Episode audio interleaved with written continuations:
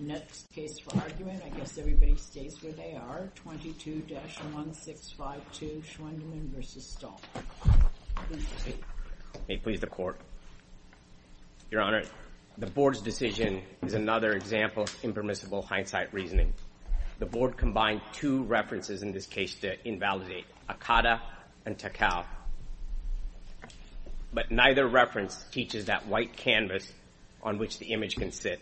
Akata teaches a transparent layer that sits on top of the image to protect it from being nicked or scratched. Takao teaches the use of a brightening agent for a whiteness-improving layer to create, but not to create, an opaque white canvas for image transfer. The Board put these references together only because Jody taught them to. Separately, Takao is not even analogous art. Takao is for printing on a piece of paper. It does not transfer an image from one surface to another. So how can it be analogous art for a patent about image transfer, let alone the special case of image transfer onto dark fabric? And lastly, the Board erred in its motivation to combine. The Board used two specific prior art combinations for to find obviousness. The Board used a third, totally different combination to find motivation, and that's not permissible. To establish obviousness, the Board relied on combinations that add a pigment to what has been the transparent layer in Akata. And to establish motivation, the Board relied on a different combination that added an entirely new layer to hold the white pigment. This, too, is reversible error. The same combination must be used to establish both obviousness and motivation. If you have no other questions, that's all I have. Thank you.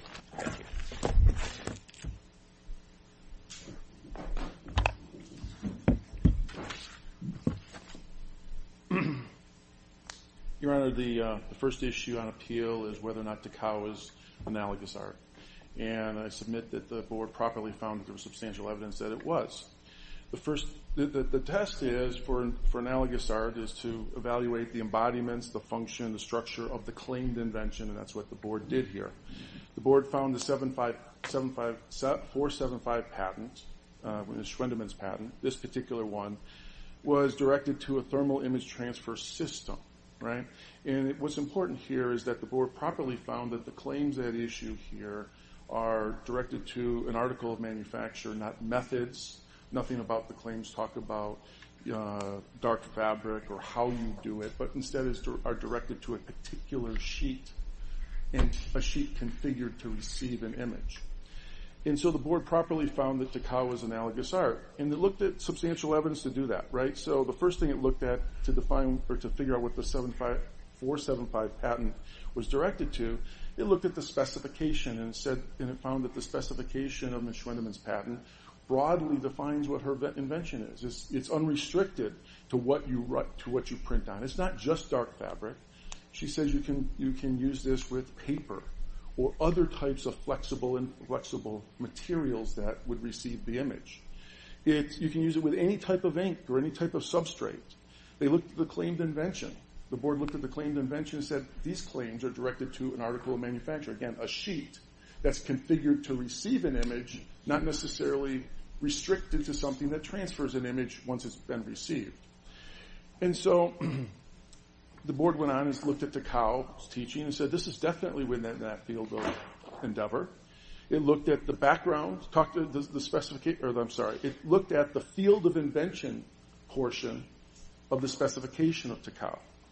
And there it found that, in fact, Takao says that it's directed to thermal transfer imaging systems. It looked at the background art that's described in Takao. Again, found that it was directed to thermal transfer imaging systems. It looked at the body of Takao. And if you look at Appendix 1687 at Column 7, Line 63 through Column 8, Line 4, that portion of Takao talks about the actual transfer of an entire image from an image transfer sheet to an object. So it's definitely within the uh, same field of endeavor. Lastly, the Board found, based upon Dr. Scott's testimony, that these were very, very similar structures. And as we laid out in the brief, they line up next to each other. Uh, Ms. Schwendimann's structure is identical to Takao's structure when you look at them side by side. So the Board had plenty of evidence, substantial evidence to find that they are in the same field of endeavor. If that wasn't enough, the board also found the second part of analogous art, which is that they were both directed to, reason they're both reasonably pertinent to the same problem. We really have read the board opinion quite thoroughly. Excuse me? We really have read the board opinion quite thoroughly. I'm sure you so did. We don't need to recount all of the details. Okay, thank you. I will, I, I will move past that because it really wasn't addressed. Let me talk about the motivation to combine for a moment. Um, the board clearly found that there was a motivation to combine the teachings of Takao with Akata by, so if you, if you remember, Akata teaches everything that's in these claims, with one exception. Akata has the white pigment in the outermost ink receptive layer, which is one of the embodiments of Schwendimann, but just not the claimed embodiment. And Takao teaches that you can improve upon the, the whiteness of the background of the image if you move the white pigment from the outer layer, from the ink receptive layer, down to one of the middle layers, a separate layer below that. And the board properly found that Takao taught that.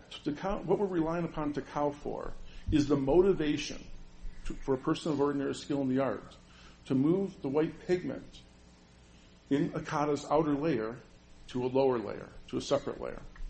And the board properly found that Takao's teaching did that, right? Takao first talked about the Japanese patent application as the prior art and said, look, this prior art reference has the white pigment in the outer layer and it causes a problem because the image isn't as clear when you print on it.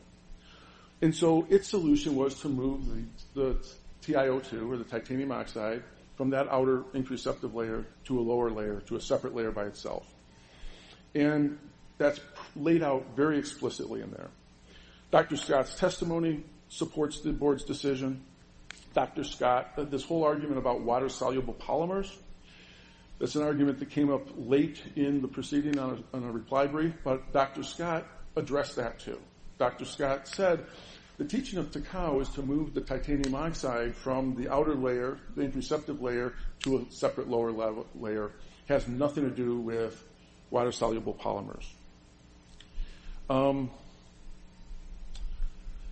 And I will um, lastly stand on the briefs with respect to the opaque layer because that wasn't addressed on opening argument. Thank you. Thank you.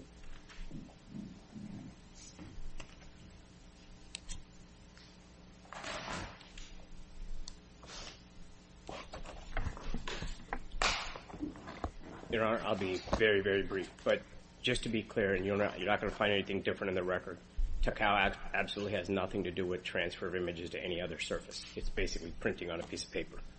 Um, in terms of Akata and the white pigment, there is no teaching in Akata whatsoever of a white pigment acting as a surface to the extent they... Is it limited to printing on paper? I'm sorry? Is it limited to printing on paper? It... So when I say paper, there's a... If one took Takata and printed it on a t-shirt instead of on a paper, would it be infringing? Uh, so Takata doesn't have, if you print it directly on a t-shirt, but it's, Takata only yeah, teaches, I just was testing your point that you said, you know, it's only printing on yeah, paper. it's mainly paper or substrate like paper, but it's not for transferring anywhere. Takata has, if you purport, if you practice Takata as is, there'd be no way to infringe Jody's patents with it. Because it's just printing on, it's just, when they say thermal tran, eh, thermal transfer system or whatever, it's just the ink. It's a type of ink that's being transferred onto the piece of paper. There's no transfer of an image from there to any other surface. It's just literally printing. When I say paper, it's a broad category of a bunch of different papers, but it's basically printing on paper. Um, is all Takao is. Um, in terms of the white pigment in Akata, it's just for, the reason it's in that image receiving layer is to make, it's not as a, it doesn't disclose it as a background for the image. It's just to help make the, it's a, it's a decorative part of making the image. And How, so decorative? so, and this is true, like you can see it in DeVries, you can see it in a bunch of other patents. So sometimes they just use pigment to, they have a design and they want some additional pigment on there to make it sparkle. But it's not to provide a base sheet. No one teaches it as a, hey, here's a I, use the word canvas, but here's a canvas for your image to sit on. That is nothing like what any of them teach. When they say use some white pigment here or there, it's really to accentuate some image that they have on there and they want a little bit more white. Um, and so a lot of times when they're using pigment, it's just, it's to provide a little bit of additional color, but it's not ever in the context of kind of what you said back they did, you know, to have a white piece of canvas that you print on. And none of these, whether it's DeVries, it doesn't really matter. When they're all talking about it, and it's true about Akata, it's true about um, a lot of these, is all they're saying when they're saying pigment is, hey, I've got a, I've got roses or I've got lilies and I need a little bit extra white, so throw some pigment on there. And so none of the, they just don't teach that background. And Takao, when they talk about a very specific solution, which is a water-soluble polymer with some brightening thing, it's not a background, it's not a layer, and in fact you couldn't use it with t-shirts because if it's water-soluble, it's going to wash out in the wash. And so for those reasons, uh, there's just absolutely no substantial evidence for this combination. Thank you. Thank you. Thank both sides. The case is submitted. That concludes our proceeding for this morning.